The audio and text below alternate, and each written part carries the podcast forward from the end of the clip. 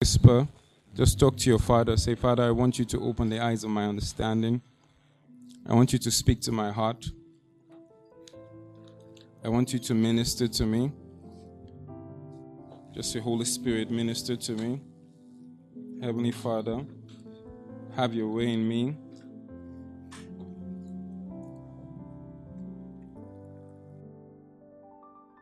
Start off with a question, just to get our minds working. For some of us, just to want us to, just to get us to think. Some of us, we have the answer off the cuff. We can just see what exactly it is. And I'll ask this question: As a believer that you are, do you have a tendency to stray? Do you have a tendency to wander?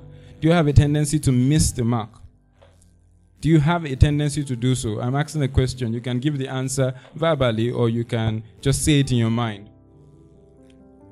Praise God. And and I'm saying this because nowadays you see people, I don't know I don't know about you, but there are people that you went to secondary school with, the people that you grew up with, that were fervent and yeah, on fire, then at some point in time you can't tell what exactly it is that's going on. Or there are people that you follow that you see everything is going well, their life is on fire, and then all of a sudden it's just it's a different thing if it wasn't there, right? And there are some people that you see they were not that serious, but now they're on fire for God. It just tells you that something can happen along the way. Praise God. Because we're in this world that's sinful, and we're in this world that we can lose sight or we can be distracted by things. Praise God. We can be distracted by things. And it's true that we can actually go astray. And how quickly we find our way back on track is a function of growth. Praise God. How quickly you are able to find your way back is a function of growth and maturity. Praise God. And that's why we read and we see scripture encourages us to keep setting our minds on things that are above, setting our minds on things that are godly, because what we set our minds on, on has a tendency to affect the way we live. Praise God. Has a very strong tendency to affect the way we live. And when we fail to set our minds on things that are above, guess what happens? What sets in is the fact that you start living like what you are not. Praise God. Because you have professed yourself to be a Christian, you professed yourself to be Christ like, but you're seeing something else. And we're in a world where we have social media, we have a lot of things that we see online, and Pastor Victor has been encouraging us that really you have, when you marry someone, they influence you, right? Not just marrying, there are friends that you have that are influencing you already. Praise God. There are people that you have around you. There are things that you constantly look at that is already influencing you. And it's just a matter of time you start becoming what you are beholding consistently because it has to happen over time. It's like you don't even see it until, until you wake up one day and then you're saying certain things and your friend is asking you, where did that come from? But it has been happening under, underneath. Praise God. So we, if we don't allow the new life we have gotten, I think we read, if any man be in Christ is a new creature, all things are passed away. Behold, all things are made new. The old thing is past. We have the new. Praise God. And now that we have the new, that's how we should go, how we should live our lives, how we should express that which we say we are. Praise God. And I would like us to see very quickly First Corinthians 13 verses 33. First Corinthians 13 verses 33 in the New King James Version. It says, Don't be deceived. Evil company corrupts good habits. It says, Don't be deceived, meaning that we have a tendency to n- overlook it, right? We say it doesn't matter. He's, it's just it's just a friend. There's nothing that serious. It's just a it's nothing serious. We have a tendency to undermine the tendency or the ability of something to influence us. Say, no, no, no, no, no, Pastor, it, it will not happen. God forbid. We can just pass it over. And, and what we can't see is the build up to the point where it gets matured, and then we can see the evidence of what exactly it is you have been working on or has been working on you. Praise God. Let's look at Philippians 2, verses 12 and 13. Philippians 2, verses 12 and 13. I like it in the NLT, Philippians 2, verses 12 and 13.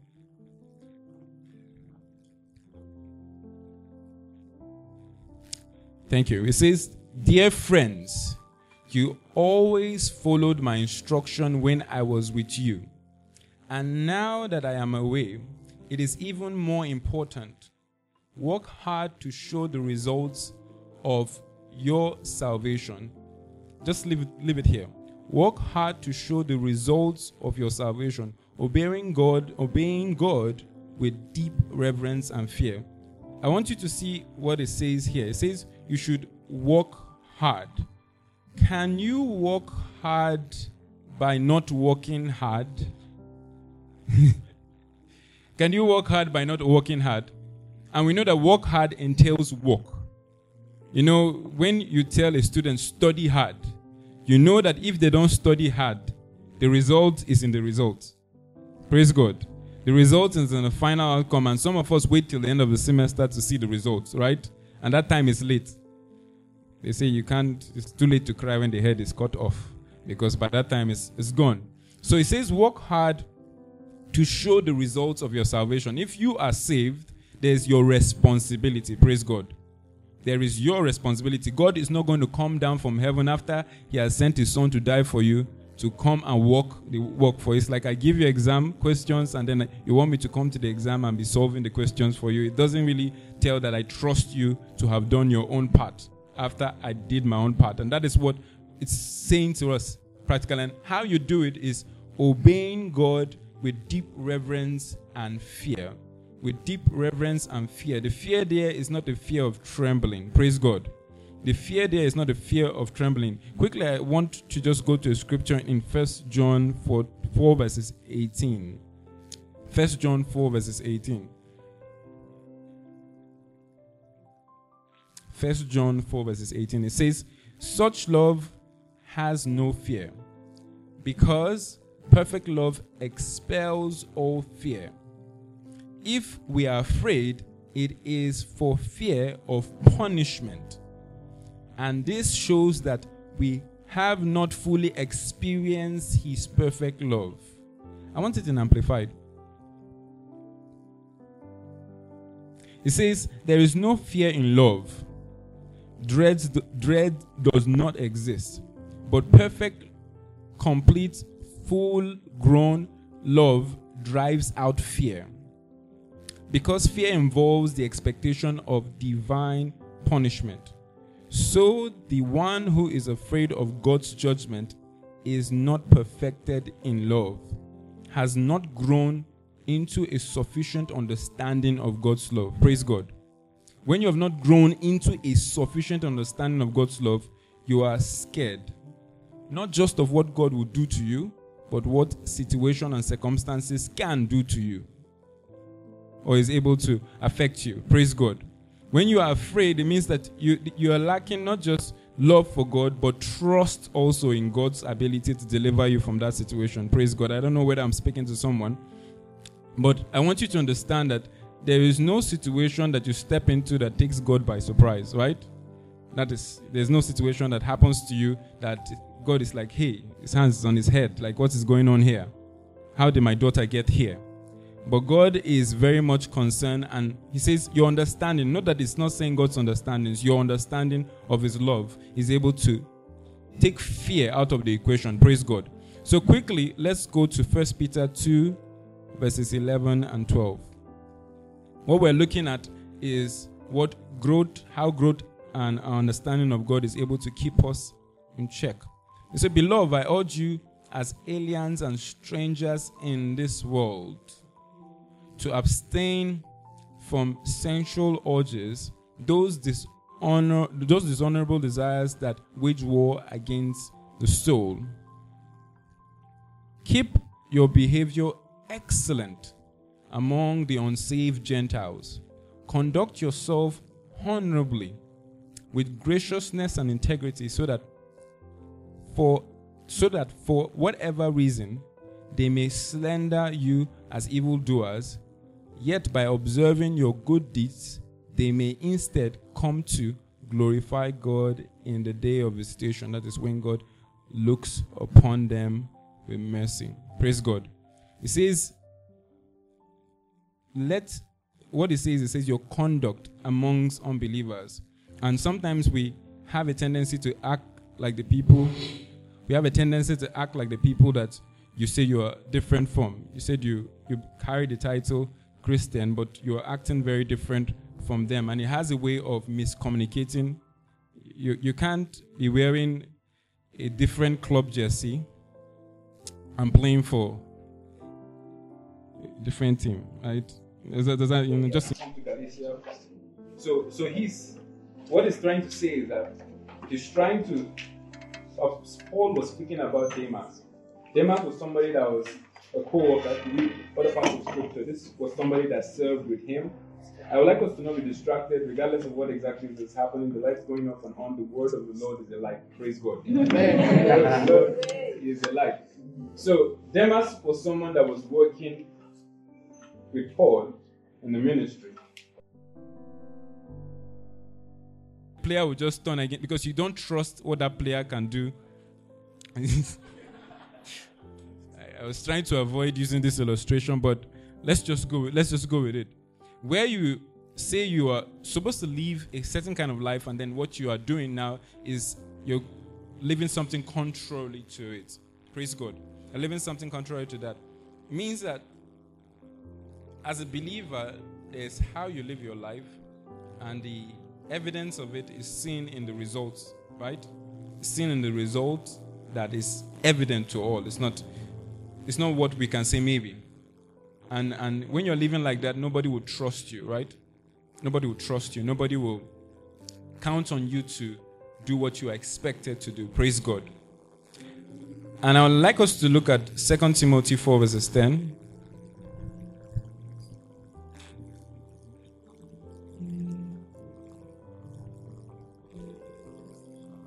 Second Timothy 4 verses 10, it says, For Demas, having loved the pleasures of this present world, has this has deserted me. That's Paul speaking. And go- come to Galatia. So so he's what he's trying to say is that he's trying to Paul was speaking about Demas. Demas was somebody that was a co-worker read other parts of scripture. This was somebody that served with him.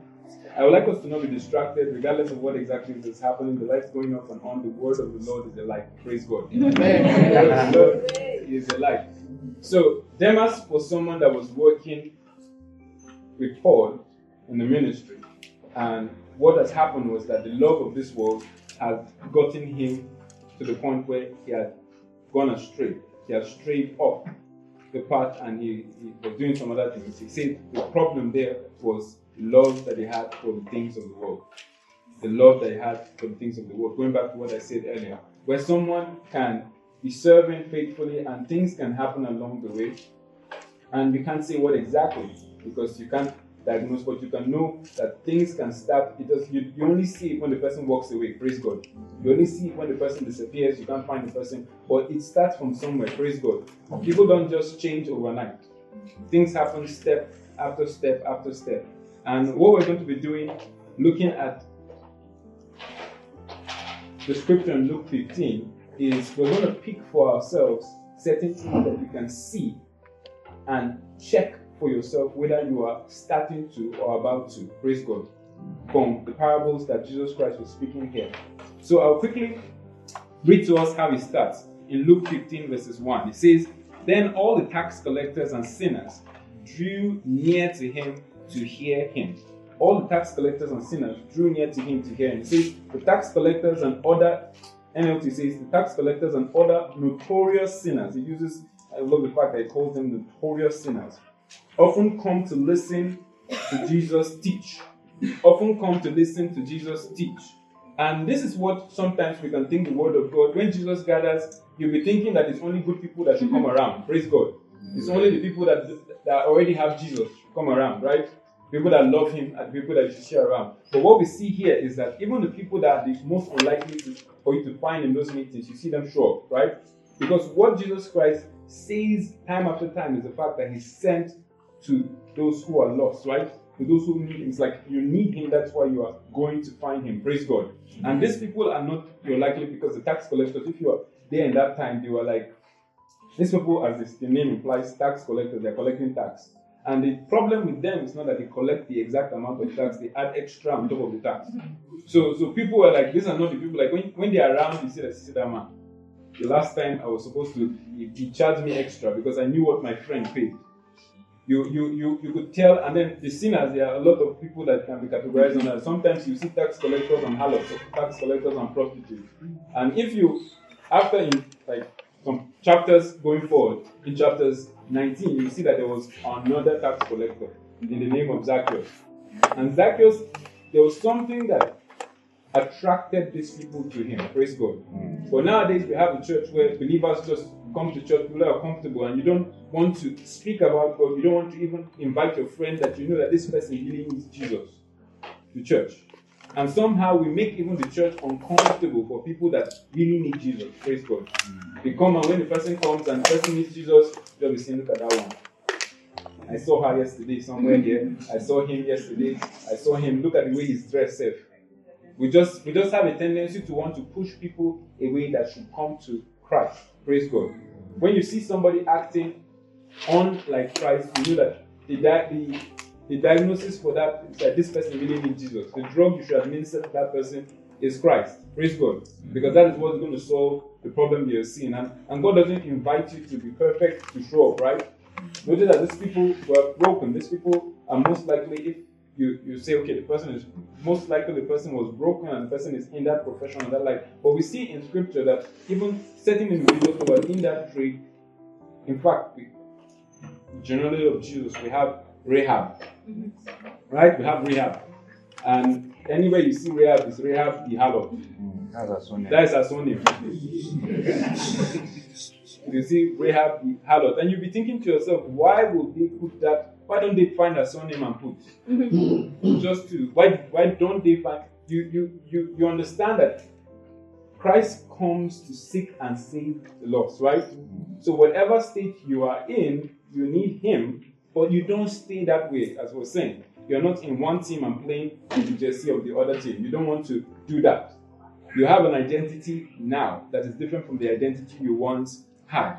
And what they come to do is to listen to him teach, right? They come to listen to him teach. But we have believers that come to church to hear themselves or to enjoy good music. They don't want the word of God to really minister to them. It takes humility for someone to come to hear someone speak. Praise God. Amen. It takes humility for someone to come to hear someone speak. There are a lot of us we we talk. It's almost like we have every we have we always have something to say. We know everything. We talk about everything. But there are times where if you want to learn, you have to be quiet and listen to someone speak. Praise God. You have to be quiet. And I don't know about you, but when Jesus is speaking, I want to listen, right? Because I know that He is the wisdom of God, meaning that He has something that is beyond what I have. Praise God. He has something that is beyond what I have. Praise God. So, in the next verse, as I was saying, it takes humility for you to hear God, right? For you to come and listen to Him. In the next verse, we see a group of people. It says, And the tax collectors and scribes complained, saying, They complained, saying, This man receives sinners and eats with them. Even goes as far as eating with them.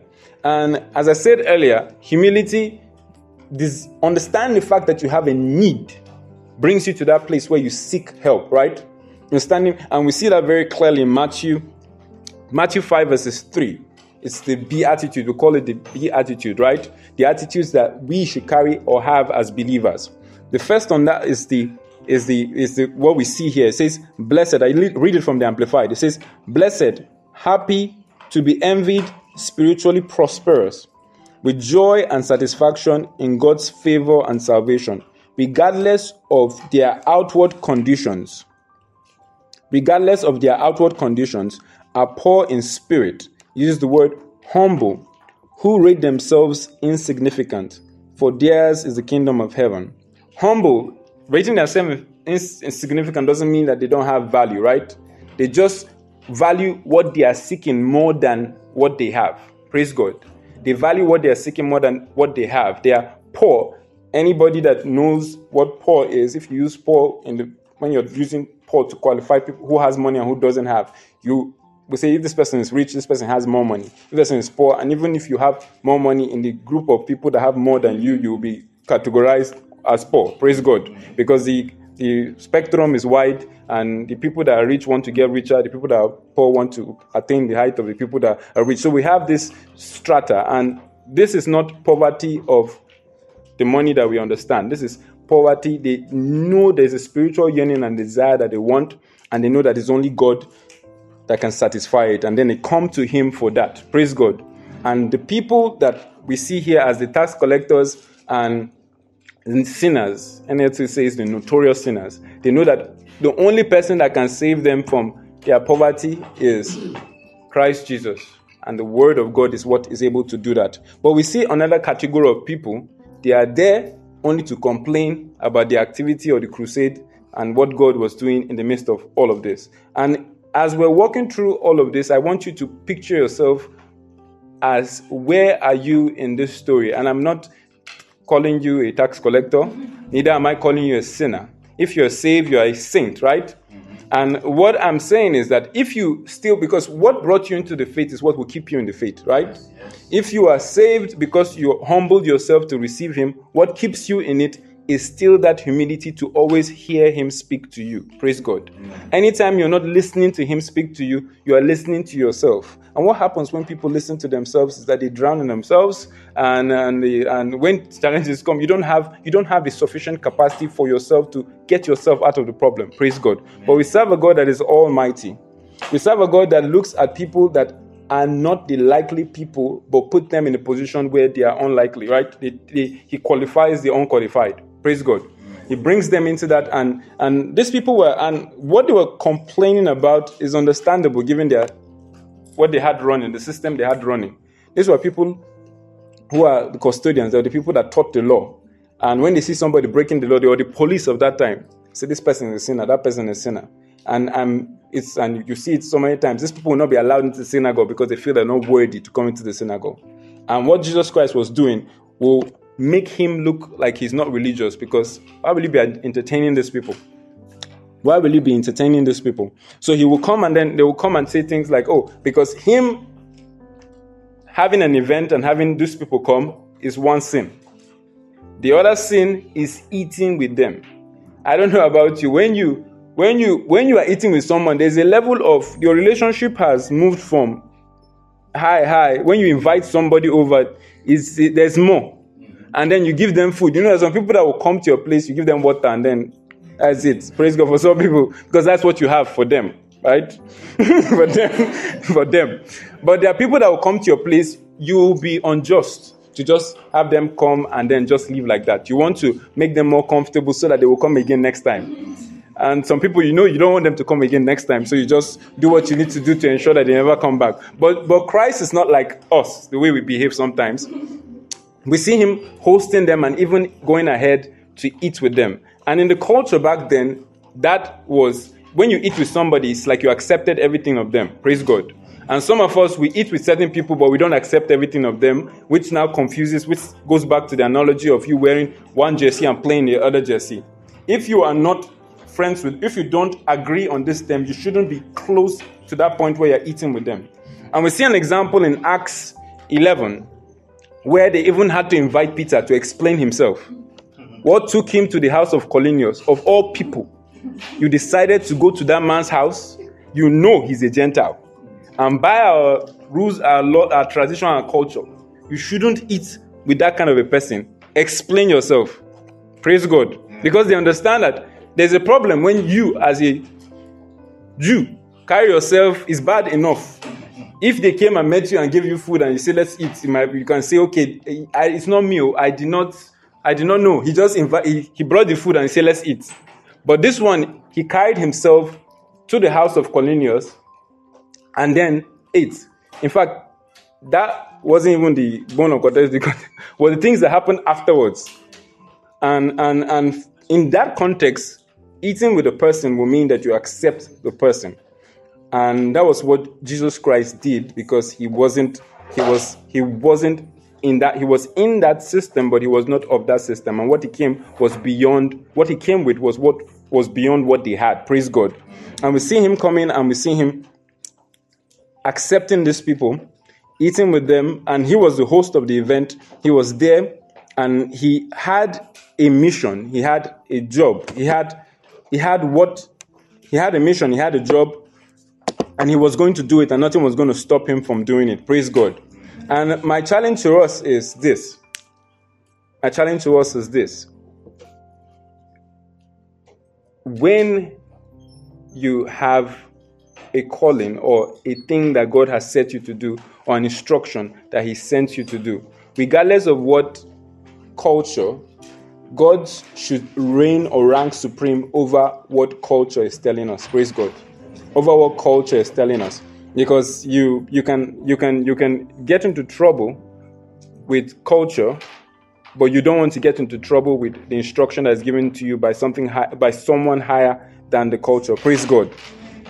So to further this, I want us to see why, because what he goes, what Jesus Christ goes further to do is to tell a parable, which in some translations you see a story.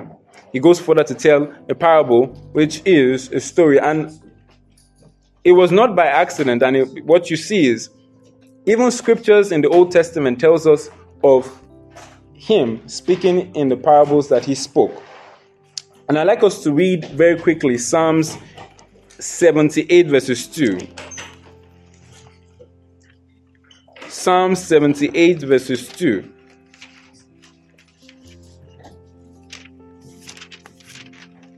Psalm 78, verse 2, it says, For I will speak to you in parables, I will teach you hidden lessons from our past. Hidden lessons from our past. This is the NLT. For I will speak to you in parables, I will teach you hidden lessons from our past. And if we take it a bit forward. Uh, let's go to the a very um, familiar parable that most of most of the times we, we in Matthew. Let's go to that parable in Matthew. Matthew 13. We see him in 10 and 12. Matthew 13. We see him in 10 and 12.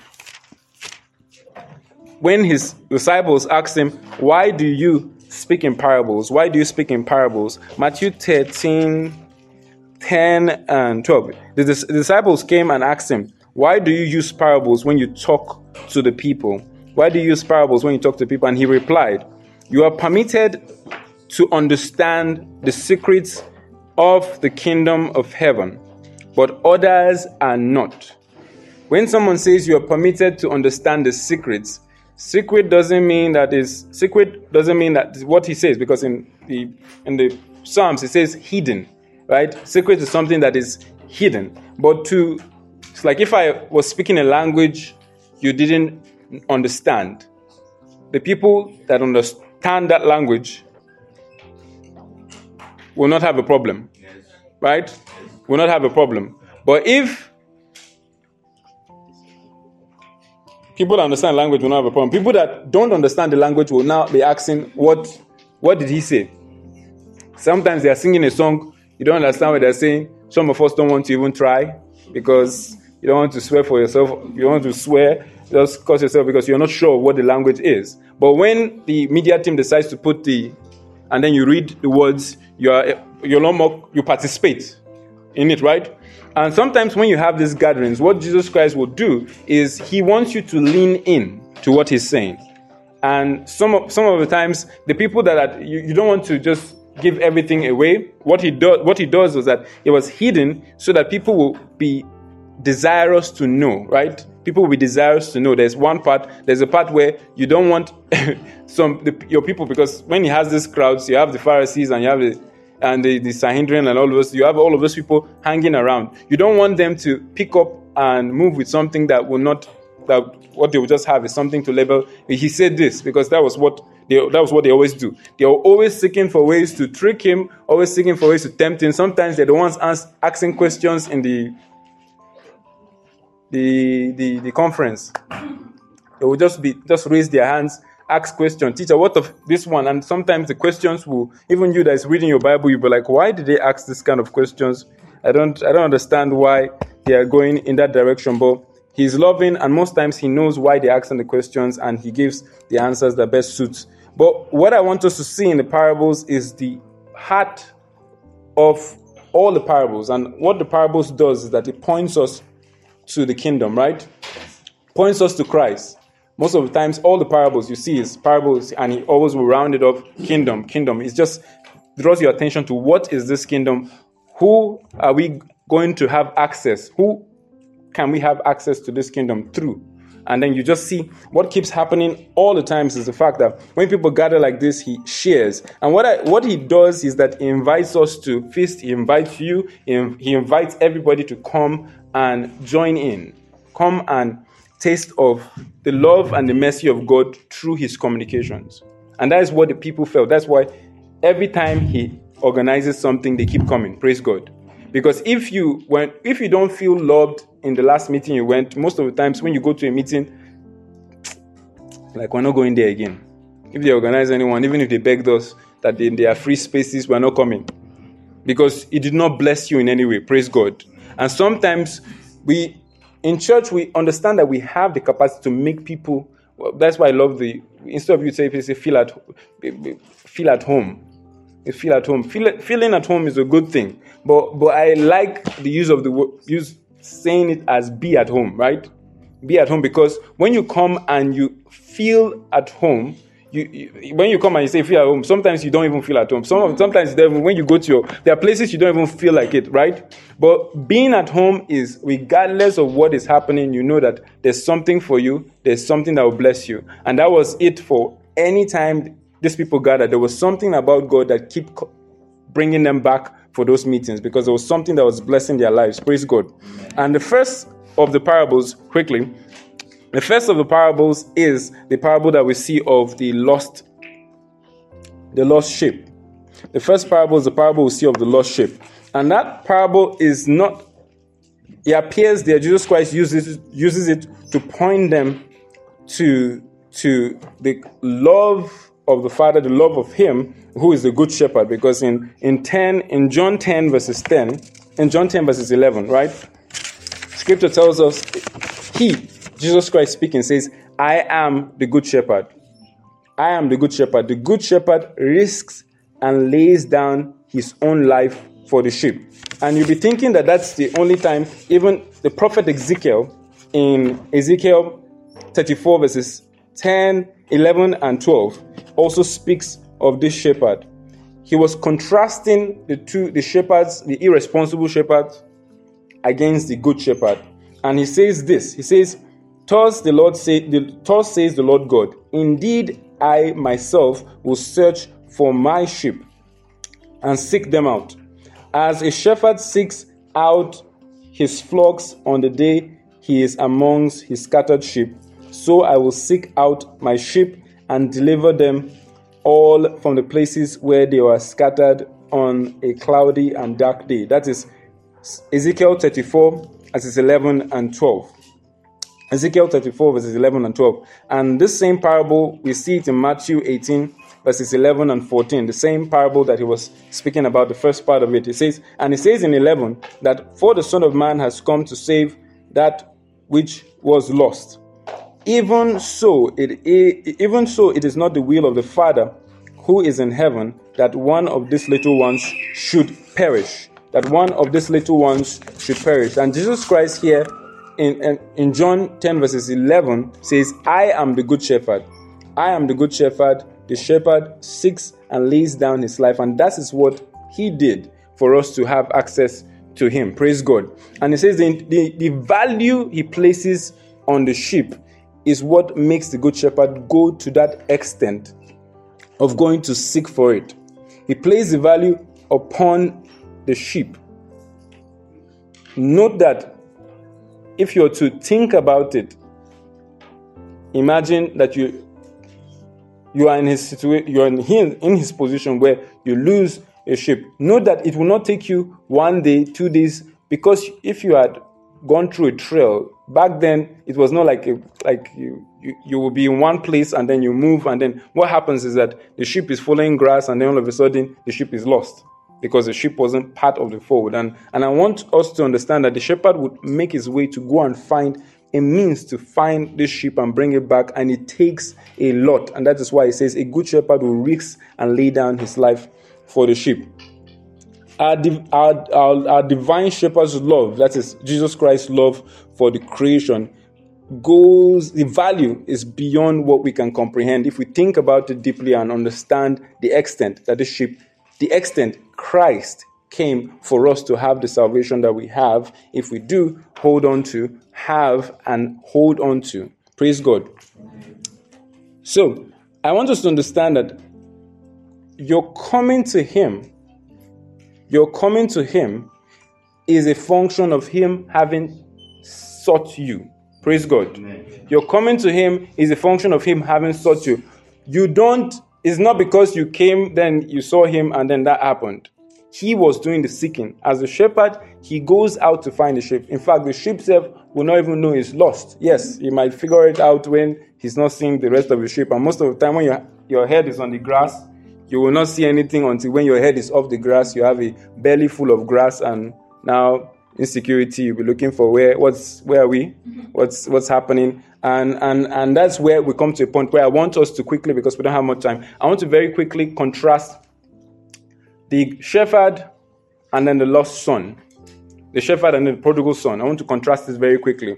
And we see very we see very good similarities between the two stories because one is the sheep that most most likely was grazing and then left the fold and when i say this i'm saying this not to you know we can want to say oh i'm not lost anything but as i said earlier you have a tendency to stray in your walk with him because you have to stay with him to grow, right?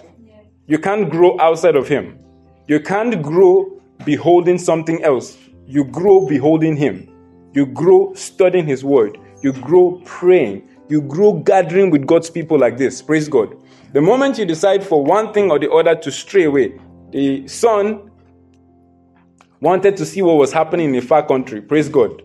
And he went far away. And both of them were lost. One of them was the desires the lustful desires that took him far away. The other is probably food, and food or pursuit of money has a tendency, or pursuit of one thing or the other has a tendency to place itself above God.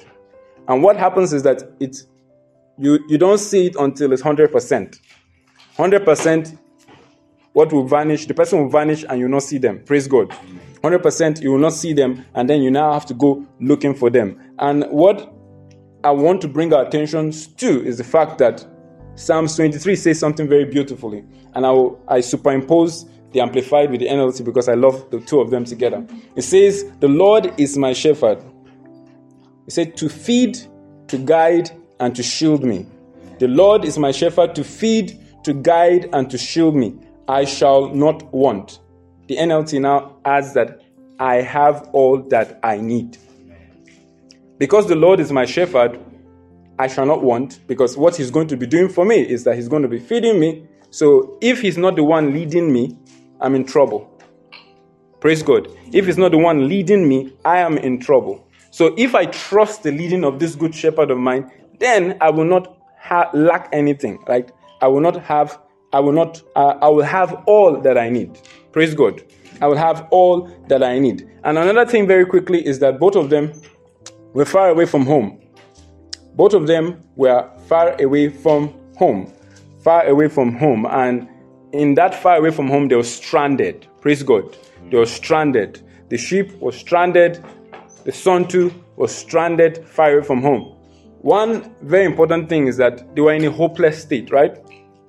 They were in a hopeless, helpless situation. But there's no situation that is too hopeless and helpless for God to intervene. We just finished reading Psalms 23. It says, The Lord is my shepherd. I have, even when you stray, He will find you and bring you back. Praise God. And as I said, the straying can happen one, two, three. Before you know it, you are in Guinea. it takes time, it builds up. So when it's happening, you might not, you know, some people that's why I said your growth and maturity will help you come back before you get to Guinea. Praise God. Your growth and maturity will bring you back on track before you get to Guinea. And for some people, it's brewing, right? the things you're allowing, the things you're letting in, is building up to it. When it manifests, you you just find yourself in a far country. Praise God, in a far country, and then you will now need a lot of prayer, fasting, and a lot of things to. God will now start using His GPS to trace where exactly it is you are. Send all the pastors just go and find this child of because they are gone. In fact, they are crying. You don't want to be Jonah in the belly of the fish praying, and then God now will have to talk to the fish to send you to the place where you truly belong. Praise God.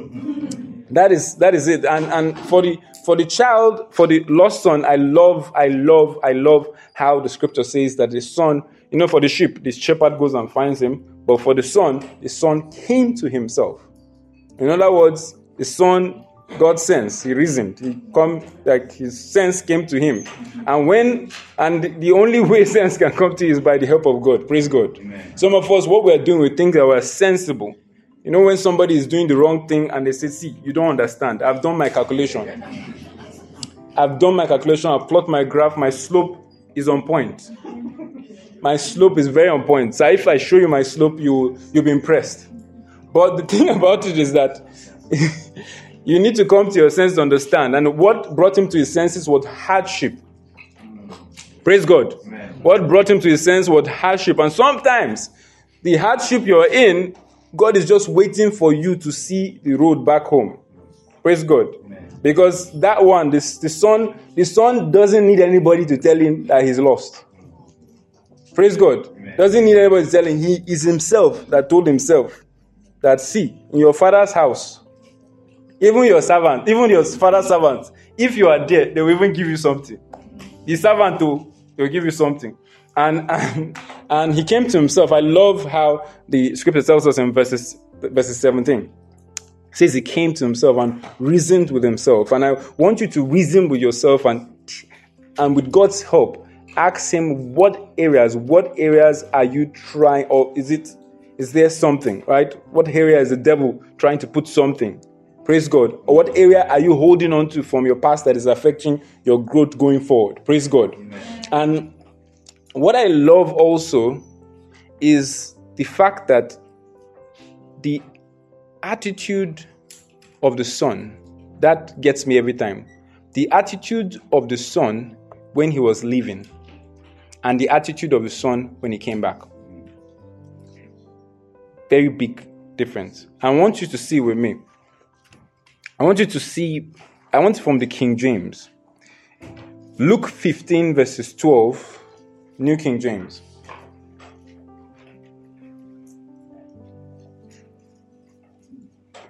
Luke 15, verses 12, New King James. I'll, I'll read it to us.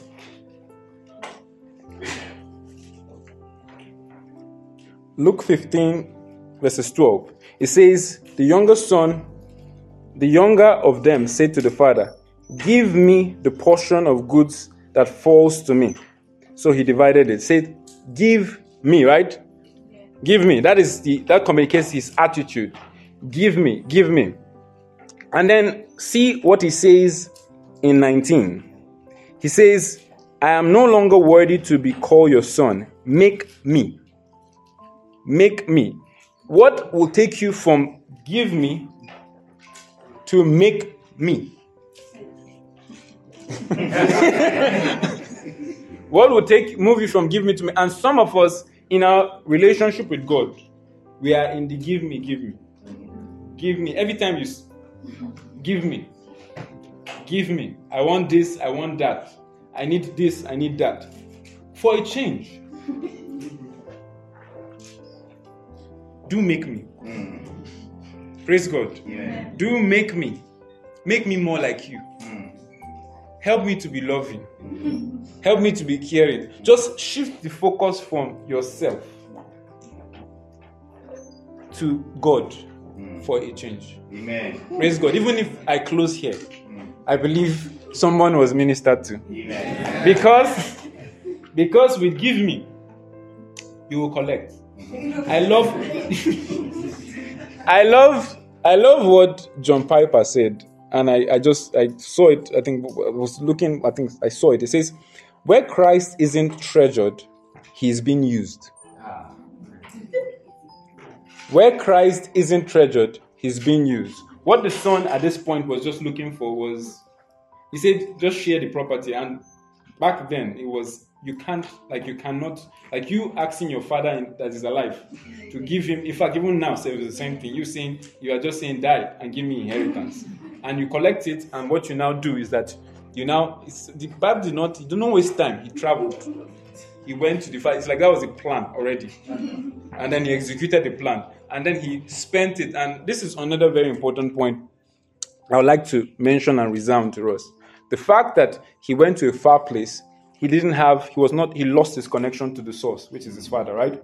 And what now happened is that in a place where he was spending, scripture says he was spending, spending, spending without replenishing, spending, spending till everything is spent.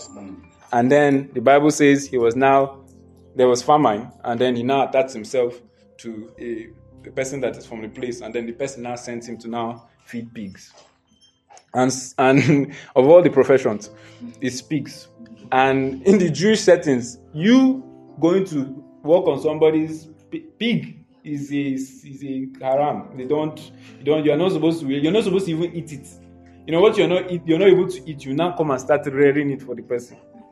That is how low from here, from give me to the place where make me was brewing and then make me now finally happen. Praise God. Mm. And and this is this can happen in the life of a believer where you are serving, right? It can happen because I don't think I have the time to go there. But you are serving, which I will tie it into the part where you can be like the coin, where you are in a house and you are still lost. Like you're in a house and the owner is trying to find you. The owner is trying to find you. Or you are the other son, where you are in the house but you still don't understand what your father who your father is or what your father is or the things your father owns is yours you don't he doesn't need to give you anything what you have is his praise god meaning that you can be spending, spending, and not replenishing. You are serving in church, you are a pastor, you're serving in church, but you are always giving, but not having time with God to replenish.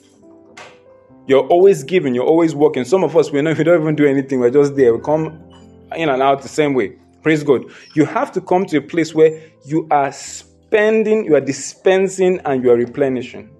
As you are, the Bible says when we come to gathering, when we come to gathering, we are refreshed. Praise God. There's something that is poured into you when you listen to the word of God. Praise God. There's something that changes. There's a pouring that happens when meetings like this is happening. Something is poured into you. You are refreshed. Where you are down, you come back up. But that was not there. But it brings him, and it's in your loss. It's in, as we talked about, it's in poverty that you realize your need.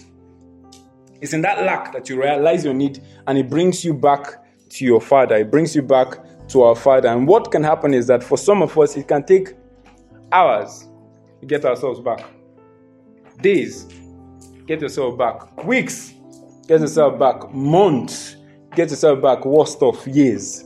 You're trying to find your way back. And no matter what, God will still be waiting patiently, right? God will still be waiting patiently to bring us back on track. And when you go to a far place, that far place, there's waste, there's degradation, there's no full outworking. You, what you, what's just happening, sooner or later, you get to the point where, as we said, you will be depleted and you'll be all, and you'll be over and out. But in that state, in that desperation, what God does is that He finds a way to get you back to the Father. And what I love about what happened was that the Father wasn't, the Father was longing for the Son to come back. Praise God.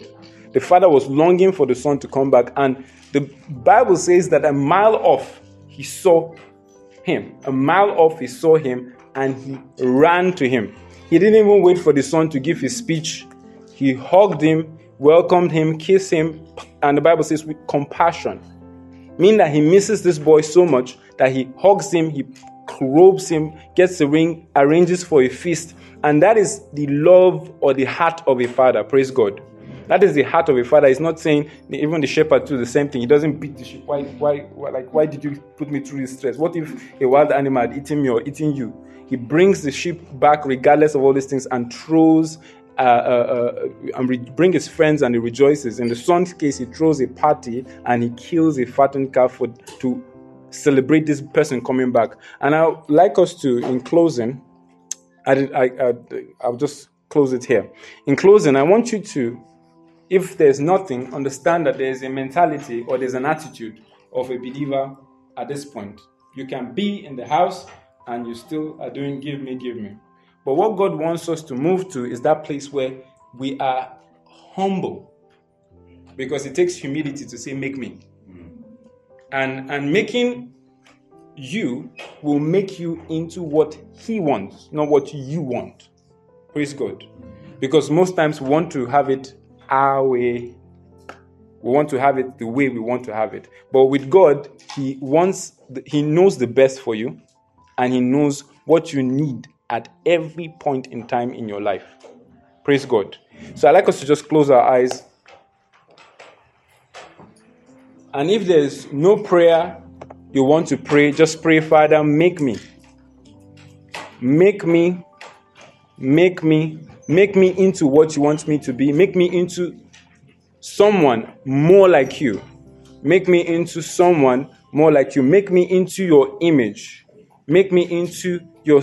More, I want to serve. I want to be an instrument in your hand. Make me into that threshing instrument that will break down things. Make me into that individual, that person that will shift things. Shift me to that place where it's no longer what I want, it's what you want for me. Heavenly Father, I ask that you will do what you are able to do. Their hearts desirous of you. We come, which we come to you humbly, and we're asking that you do the work in us, the work that only you can do, the transformative work that only you can do, the changes that only you can do to help us, to save us from a situation where we are far gone in a distant place, but bring us to that place where it's only you that we see. It's not, it's not the, the food, it's not the, the, the challenges, it's not the pressures, but it's just you and you alone. Heavenly Father, we thank you, we bless your holy name, we worship you, we exalt you, we magnify you because you are indeed a great God.